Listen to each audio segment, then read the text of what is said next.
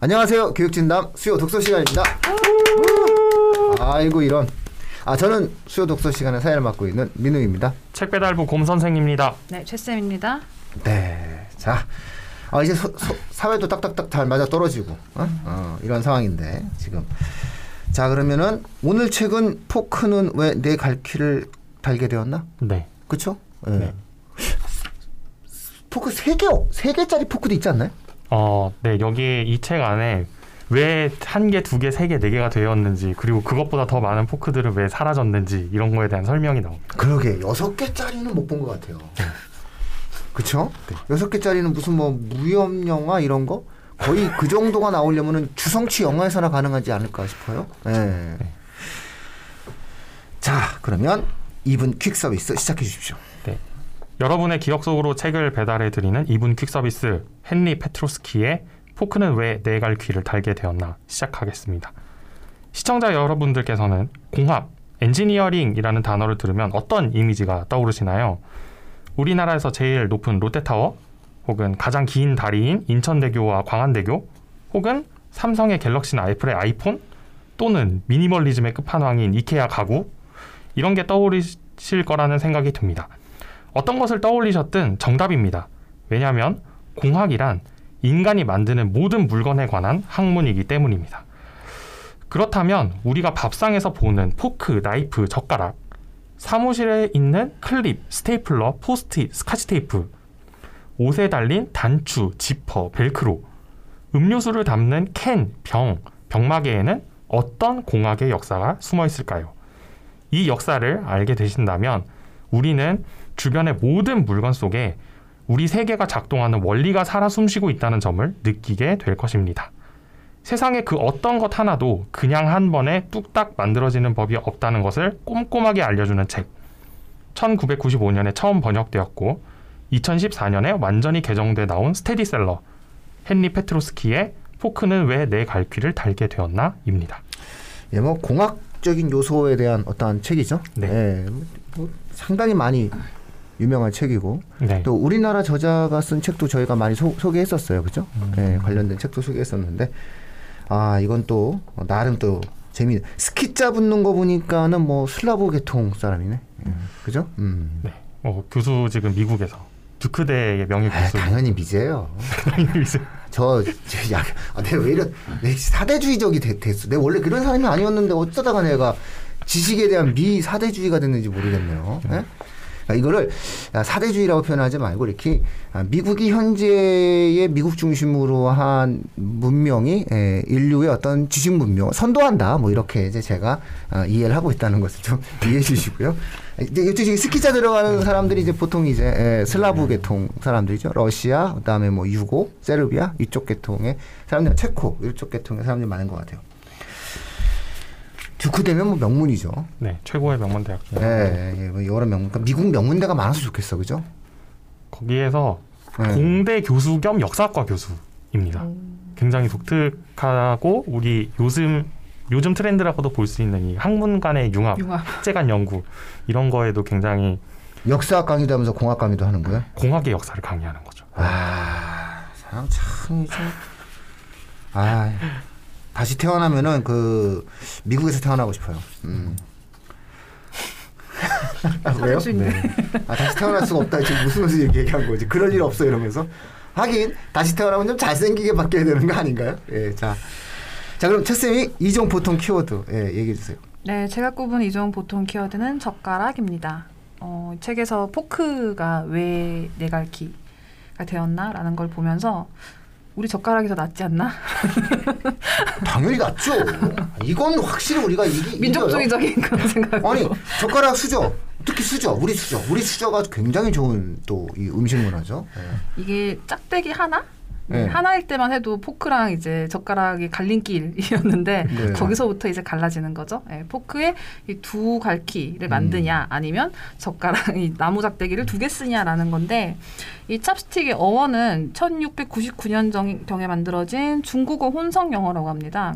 음, 그래서 어, 젓가락이 만들어진 그 역사는 두 가지로 추측하는데요. 첫 번째는 초기 아시아에 연료가 너무 귀해서 음식을 더 빨리 익히기 위해 음식들을 굉장히 잘게 잘게 잘라서 요리를 했고 이 중에 이제 장가지 연료로 때우던 장가지 한두 개를 이용하면 작은 음식 조각을 쉽게 집을 수 있다라는 사실을 발견해서 어, 젓가락이 만들어졌다라는 것이 첫 번째고요.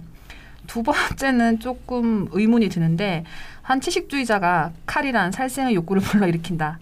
때문에 식탁에서 칼이 전혀 필요 없도록 재료를 잘 다듬어서 요리한 후에 음식을 내놓아야 한다라고 말을 했고 일본 공자가 군자는 도살장에서 도살장과 부엌을 멀리한다. 그러므로 식탁에도 칼이 올라와선 안 된다라고 하며 젓가락을 쓰기 시작했다는 설이 있습니다. 음. 둘다 그다지 저는 사실 음. 네 신뢰도- 믿음직스럽지 신뢰도가 않아요. 없다. 근데 안 믿음직스러워. 네 저도. 둘 다가 전혀 이런 걸 믿음직스럽지 누가 않은데 이거 누가 했어 이거 이거 이걸? 근데 인터넷 다 뒤져도 네? 이런 두 가지 설밖에 없어서 아 젓가락의 기원 이거 음. 진짜 우리가 그 타임머신 타고 가보기 전까지야 뭐 알 수가 없는 일이죠. 근데 그냥 저는 단순하게 나뭇가지 두 개를 이렇게 이렇게 하다가 음. 집어지고 음, 그렇게 해서 발전된 것이 아닌가. 그게 어떤 문화적인 형태로 이제 만들어지는 게 정말 대단한 것 같아요. 예. 첫 번째 게 그나마 예. 그래서 아시아에선 여러 가지 형태로 발전되는데 중국은 가장 길고 뭉툭하며 도자기로 만들기도 하는데 긴 이유는 이 테이블 간의 거리가 멀어서라고 하는 설이 있더라고요. 그 일본은 오칠한 나무가 소재고 중국의 젓가락에 비해서 짧고 끝이 뾰족해서 아무도 생선 가시, 생선을 많이 먹는다고 하니까 반란에게 적합하며 한국 젓가락이 저는 최고라고 생각합니다. 납작하고 금속을 사용한다는 점. 그래서 이 여행자들 사이에서는 장기 여행을 가면 한국 젓가락 꼭 챙겨가라 이런 말이 있습니다. 왜냐하면 그 스테인리스 젓가락을 유럽이나 미국에서 구하기가 굉장히 힘들어서 그렇죠. 네. 저도 유럽 갔는데 못 구하겠더라고요. 그래서 음. 항상 챙겨 다녔어요. 그거 챙기면서 먹어서 네, 딱 꺼내가지고. 그다음에 그 저기 이거 딱 보고서 신기하면은 퇴사서 이렇게 해가지고 어? 네, 돈, 받을 수 있어 이렇게 여기서 콩 이렇게 넣고 콩 짚고 이렇게 콩 이렇게 넣고 이렇게. 해서 오. 그다음에 돈 받고 뭐 이럴 수 있는데 예. 내가 하면 안 줘도 우리 채쌤이 하면 줘요. 이런 이제 과학적 원리에 대해서는 대나무 젓가락이나 플라스틱 젓가락보다는 이제 이 무, 스테인리스나 노쇠 젓가락이 무게를 감지할 수 있기 때문에 이 젓가락을 또 신봉하는 사람들이 있더라고요 찾아보니까. 음. 그래서 코스틱 젓가락 연구소라는 곳이 있는데 이분들의 얘기가 너무 독특해서 가져왔습니다. 손의 심경락이 연결된 두뇌에 자극을 가하면 송과선이 반응을 나타낸대요. 이거를 홈페이지에 그냥 이렇게 떡하니 올려두셨고 이것이 이제 질병에 대한 면역력, 혈액순환, 신진대사 정서 발달 등의 기능에 많은 영향을 끼치며 이 코스틱 젓가락 연구소에서 어, 젓가락 축제가 열는데 이래도 되나라는 저는 생각이 조금 네 이건 제 의문을 제기하기 위해 가져왔습니다. 어 근데 그 진짜 생뚱맞은 얘기인데 네. 저 젓가락 되게 좋아해서 사요 음. 여행 가면 아 그래요. 저는 대만 가서 네. 대만 젓가락을 되게 많이 사왔어요. 음. 오. 그 채쌤 요리 안 하죠? 아니 저 엄청 열심히 하는데. 아 그래요? 네. 이게 볶음 요리할 때 있잖아요. 맞아요. 볶음 요리할 때 젓가락으로 하잖아요. 네. 응? 이거 요리 안 하죠? 아니요. 볶음 요리할 때 이렇게 이렇게 이렇게 이렇게, 이렇게 손으로 이제 해야 되는데 네. 그 대만 젓가락이 그 볶음 요리할 때 그 끄트머리가 잘 눌러붙고 타잖아요. 그거 괜찮아. 그거 괜찮아. 아 그리고 일본 젓가락은 뭐 이렇게 그 가벼워요. 맞아요. 어? 네, 네. 가볍고 이렇게 해가지고 에, 뭐랄까 이렇게 걔네 음식 아주 얇은 거 이런 거 이제 집어먹기 아주 편한데 우리 음식을 잡아먹기에는 묵 같은 건 못 먹고 못 먹죠. 무게가 찢어져, 네, 찢어져. 그래서 역시 각각의 음식에 따라서 젓가락이 각각 다르다 이런 거에서 저는 중국에서 한번 젓가락 샀고 대만 가서 젓가락 샀고 일본 가서도 젓가락 샀어요. 음. 아 여기서 일본은 그 노사편 운동하기 전에 일본입니다. 아, 네. 네. 음 근데 젓가락 축제까지 하는 것은 정말 뜻밖입니다. 네, 근데 저는 이 중에 뭔가 이런 젓가락을 사용함으로써 손끝이 섬세해진다 해야 되나? 그런 부분에는 어느 정도 동의를 어 하거든요. 그래서 네. 그때 그 예전에 황우석 박사가 그거 이렇게 네. 분리할 때 어, 우리나라 쇠 젓가락을 통해서 이게 가능했다라고 얘기를 하잖아요. 어, 실험실에 실험 도구 조- 적용하는데 우리나라가 손가락이 섬세한. 아 맞아요. 이건 분명히 이때 우리나라 손가락이 쇠젓가락을 쓰면서부터 연습을 하니까. 그래서 그 시계 손이- 장인 이런 것도 소질이 있다고 하더라고요. 한국 사람들이 그 그렇죠. 런 것도 잘하고. 왜냐면 이거 네. 쇠젓가락 무거운 걸 갖다가 그걸 밥을 계속 먹어봐. 삼시세끼 계속 밥 먹어봐. 무조건 하루에 그 한 시간 정도는 아니 뭐 한 시간 정도 밥, 밥 빨리 먹는 친구들도 있으니까는 어 그래도 무조건 하루 20분 정도는 이 쇠 젓가락 두 개를 들고 뭔가에 대한 어떤 손가락에 대한 어떤 훈련을 하고 있는 거기 때문에 그 부분은 뭐 늘어날 수 동의를 있겠죠. 네, 음. 하는데 이 송과선 얘기는 이건 뭐 누- 누군가 찾아내겠죠, 뭐 이런 거를. 그러니까 직관적인 주장에 대한 예, 학술적 증명을 하는 것은 학자들의 몫이고 예, 이, 이 부분들에 대해서는 또 누군가가 또 증명하기 위한 노력들을 기울이겠죠. 자, 그러면 이제 예, 보통 키워드로 들어갑니다. 자, 예, 검쌤께서 이종 보통 키워드 시작해 주시죠. 어, 네, 제가 이 책을 선정한 이유이기도 한데요. 제 키워드는 공학적 사고입니다. 음, 특히 오늘은 이제 이 방송을 듣는 학생 청취자분들께 조금 말씀을 드리고 싶은데 우리 흔히 비판적 사고나 논리적 사고 뭐 혹은 철학적 과학적 사고가 중요하다는 얘기는 많이 하는데 공학적 사고라는 단어는 아마 다소 낯선 단어가 아닐까 싶습니다. 그 그럼에도 저는 이제 논리적 비판적 과학적 사고만큼이나 공학적 사고가 중요하다는 말씀을 드리고 싶어요. 이 공학적 사고만의 특징으로는 제가 생각해 본 거는 해법의 제시, 최적점 그리고 개선이라는 세 가지를 들 수 있을 것 같습니다. 그래서 첫 번째는 공학은 반드시 해법을 내놓아야 된다는 점입니다. 그래서 비판적, 논리적, 철학적, 과학적 사고를 통해서는 이제 문제점을 지적하는 것, 그러니까 이미 만들어진 제품이나 이미, 만, 이미 형성되어 있는 대상의 결점을 비평을 할 수는 있지만 여기서 한 걸음 더 나가서 그 결점을 보완하는 또 다른 제품을 내놓아야 하는 것은 공학만이 지닌 굉장히 독특한 의무라고 볼 수 있습니다. 예, 불평, 불평 불만만 늘어나봤자 그게 이제 해소되지는 않는다라는 것이죠. 둘째는 모든 면에서 완전한 해결책이 아니라 상충하는 것들 가운데서 최적점을 찾는 게 공학적 사고의 특징이라는 점입니다. 우리가 비판적, 논리적, 철학적, 과학적 사고를 통해서 결점이나 문제를 찾아내고 그것을 보완하기 위해서 노력을 하다 보면은 그 노력이 다른 결점을 발생시킨다는 사실을 이제 우리는 알게 되는 거죠. 이게 일종의 세상의 오- 구성 원리 같은 것인데 예를 들어서 이제 이 책에 나온 예들은 정말 수도 없이 많고 어, 이 책에 나오지 않은 예를 하나 말씀드려 보면 우리는 발이 편하지만 오래 신을 수 있는 신발을 원하죠. 그런데 발이 편하려면 밑창이 푹신해야 되죠. 근데 오래 신으려면 밑창이 딱딱해야 됩니다. 음. 네, 그래서 이 둘을 동시에 충족을 할 수가 없는 것처럼 보이죠. 그런데 우리는 어떤 특정한 강도를 지니는 밑창을 만들어 가지고 이 둘을 어느 정도씩은 적당히 만족시키는 제품을 만들어낼 수 있어요.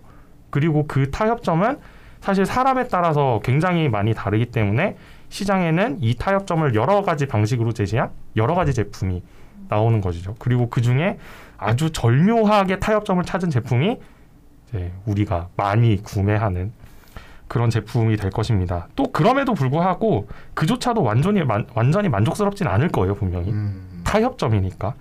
그래서 그런 타협점이 생겼을 때 또 거기에서 문제점을 찾고 또 다, 다른 타협점을 향해서 연구를 하는 것.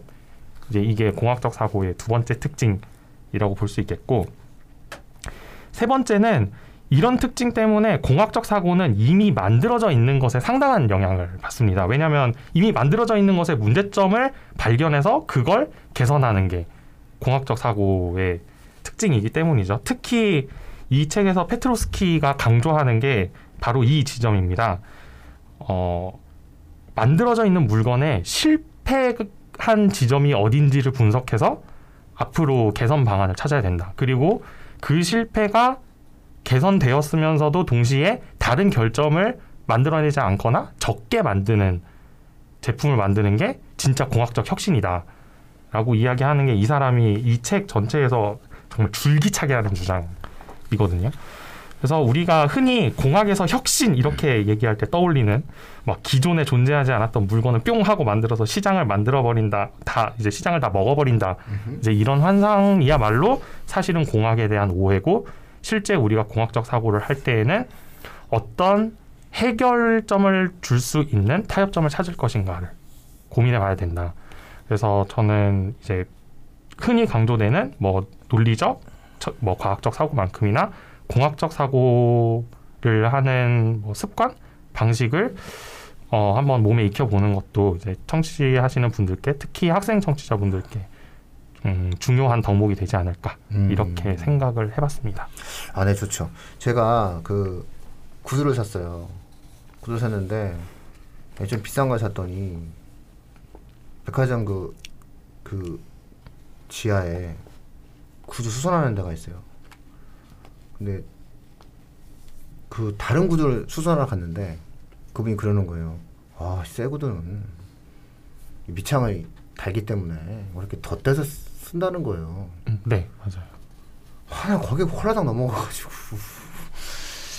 아유 그럼 해달라고 어, 안 왔으면 큰일 날 뻔했네 어, 이렇게 비싼 구두 이렇게 잘 신어야 된다고 그랬는데요 너무 무거워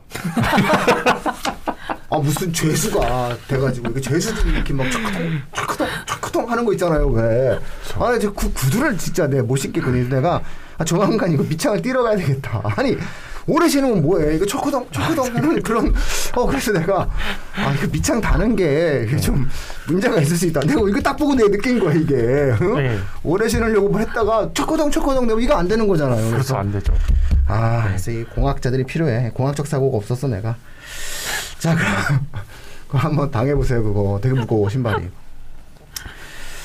자, 그럼 최쌤께서 이제 이제 아이랑 투게더 시간이 됐습니다. 네, 저는 최근에 방송한 8월 26일 수요일에 방송한 유퀴즈 온더 블럭이라는 예능 프로죠 일종의. 음. 그래서 누, 이거 누가 만들었지?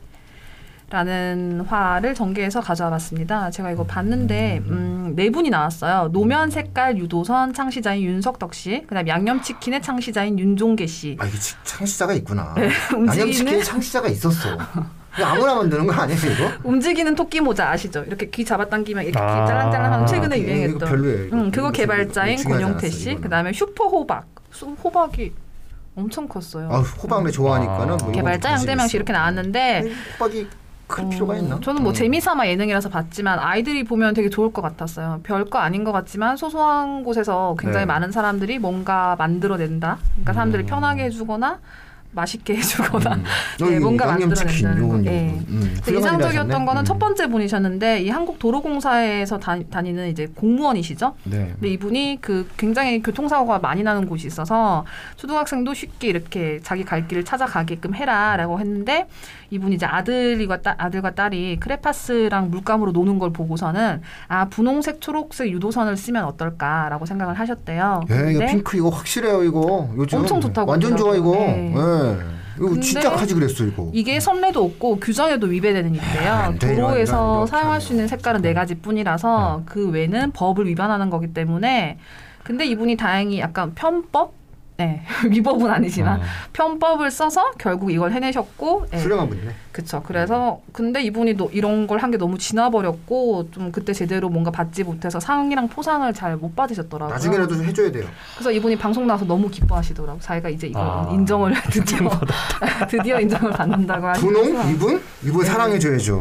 너무 이분. 기뻐하시더라고요. 어, 그럼요. 윤선덕 씨 잘하셨습니다. 박수. 아, 우리 박수 한번 쳐드리면 되죠. 예, 윤선덕 씨 훌륭하신 분입니다. 양념치킨 창시자께서는 불도저로 돈을 밀었다 할 정도로 돈을 엄청나게 버셨다고 하고 그 하- 무슨 치킨을 만든 거예요? 페리카나요? 멕시카나. 멕시카나가 원조예요? 근데 이게 멕시코랑 상관이 없고 맵고 시큼해서 지은 이름이래요. 아, 예, 이러고 보니까 멕시카나가 맞아. 예. 근데 이 당시에 매일 자기 그 치킨집 앞에 50명이 줄을 섰는데 한 명만 받아줬대요. 그래서 아 우리는 한 명만 치킨 만들어 줬냐니까 한 명만 체인점을 내줬대요.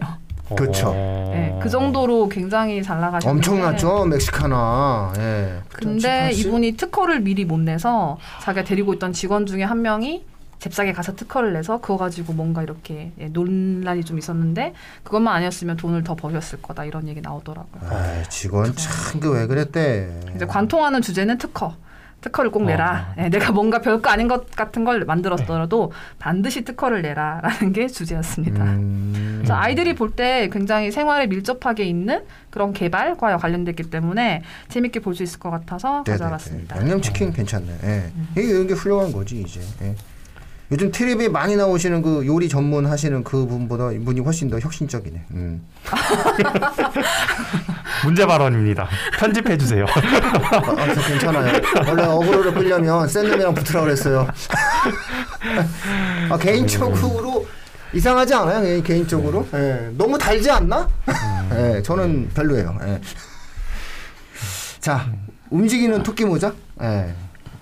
어 이것도 권영태 씨. 아, 이분이 특허 안 내셔서 예. 이분도 특허 안 냈죠? 예, 큰 네. 돈을 벌 만한 기회를 놓치셨더라고요. 10만 개 먼저 만들어서 팔고 뭐 돈 어, 많이 맞아요, 벌고 맞아요. 예, 그랬다고 예. 하시더라고요. 그래서 이거만 특허를 내야 돼요. 왜 그러냐면 중국 애들이 가만 안 있거든요. 중국 분들이 그리고 한번 만들기 시작하면 못 따라가요. 그러니까 이런 거는 특정한 형태의 아이디어이기 때문에 음. 예, 지금은 생각하는 것조차도 특허로 인정되는 음. 세상이고 4차 산업혁명이라는 것 자체가 누군가의 생각에 특허권을 부여하는 거거든요. 그러니까 이거는 특허가 돼요. 예, 그래서 예, 좀 잘 진행해 주셨어야 되는데 뭐 중국 사람 분들 아니어도 그 누구라도 예, 모방이라는 것은 얼마든지 가능한데 에, 중국은 세 개의 공장의 지위를 갖고 있잖아요. 모든 인프라가 되어 있기 때문에 그만큼 빨리 만들어지는 거여서 그 중국이 모방을 빨리 한다라고 생각하지 마시고 중국이 그만큼 생산 인프라가 많기 때문에 우리와는 다른 빛의 속도로 물건을 만들어낼 수가 있다는 거예요. 그래서 그런 것들에 대한 생각들을 좀 해볼 필요가 있겠죠. 자 그러면 곰쌤이 생각하는 이자 아이랑 투게더 뭐예요? 네, 저는 이 같은 작가의 책 중에 제일 유명한 책인 연필이라는 책입니다. 음, 어, 이 책도 1997년에 첫 번역본이 나왔는데 한동안 절판이었고 중고 시장에서 10만 원에 거래가 되는 굉장히 인기가 많은 특히 이 필기구 좋아하는 사람들 음. 사이에서 아, 이 거의 막 열광하던 그런 책이었습니다. 최근에 어, 올해 상반기였던 걸로 전 기억해요. 4월인가 5월에 인터넷 서점 알라딘에서 크라우드 펀딩을 통해 1,400만 원을 투자 받아가지고 재출간이 되었습니다. 음. 어, 요 책에서 요- 여러분이 이제 서, 그 접하실 수 있는 이 다양한 엔지니어링 사례 분석의 역량을 연필이라는 한 가지 사례에 집중한 어, 아주 어마어마한 대작입니다. 연필 하나 가지고 무슨 할 말이 그렇게 많은지 요 페이지 수가 600페이지가 넘거든요. 그래서 그럼에도 이제 이 책을 읽고서 공학이라는 분야 혹은 공, 공학의 역사라는 분야에 관한 교양에 흥미를 느끼셨다면은 이 페트로스키의 작품 중에 우리나라에서 가장 유명한 그리고 나온 지 얼마 안 된 아주 따끈따끈한 신간인 이 연필을 사서 음. 보시면 아주 만족하실 수 있을 거라는 생각이 들어서 어, 이제 아이랑 투게더에 가지고 왔습니다. 아 연필은 미제였는데. 아 그렇죠. 예, 저희 아버님이 필기구 너무 좋아하셨거든요. 음. 저희 아버님께서 막 필기구 글씨를 너무 잘 쓰셨어요. 아, 네, 저랑은 너무 다르시게 글씨를 너무너무 잘 쓰셔서 예, 필기구의 아주 달인이셨어요. 음, 아버님이 딱 새로 탁 팽하고 뭐 이런 게 글씨가 잘 써지는 거야 아, 라고 이야기를 하셨었는데 아 저는 글씨를 못 써서 그런지 필기구에 대한 욕심은 예, 더 많죠. 사서 모은다. 아니 그 내 손에 맞는 펜을 찾아야 된다. 항상 아. 내 손에 맞는 펜을 찾아야 된다. 뭐 이런 분. 아마 학생들도 자기 손에 맞는 샤프를 찾아서 문제 풀고 꼭 그 샤프가 있어야 뭐 수학을 풀 수 있다. 뭐 이런 얘기를 막 할 거예요. 꼭 공부 못하고 이제 저처럼 이제 그런 학생들이 이제 그 샤프가 있어야 돼 이렇게 얘기를 하는데 이게 손에 익숙하거든요. 예, 그런 부분이 있습니다. 연필의 역사에 대해서 알고 싶으시면 이 책을 사서 보면 되겠네요. 야 중고 시장에서 막 10만 원이에요? 네, 거래가 그러니까 돼요? 이 책이 어 그 재출판되기 전 가격이 제가 봤던 최고 가격이 16만 원이었거든요. 아 엄청 정말 골동품 수준이네. 예, 인기가 많은 책이 책 중에 하나였습니다. 음 그래요. 우리 한번 그 옛날 책을 다 사봐요. 돌아다니시면서. 자 그럼 다음 책 소개도 한번 부탁드릴게요. 네, 다음 책은 칠레의 시인이다 시인이자 정치가인 어 그리고 노벨 문학상 수상자이기도 하죠. 파블로 네루다의 시집인 충만한 힘입니다. 그래서 이름은 많이 들어봤지만 뭐 게- 저는 개인적으로 한 번도 읽어보지 않은 작가여서 매우 기대가 됩니다. 네 예전에 한번 그 영화도 한번 예, 음. 대한 영화도 나왔었죠. 음. 네 어쨌든 그런 부분이 있습니다. 자 그럼 오늘 요 정도 하시고 마무리 지어주시죠. 교육진담 수요독서 코너는 청취자 여러분들과 함께 책을 가볍게 하지만 꼼꼼하게 읽어나가는 방송입니다. 여러분의 손길에서 책장을 넘기는 소리의 숫자만큼 댓글, 좋아요, 구독하기, 링크 공유 부탁드립니다. 어, 고맙습니다.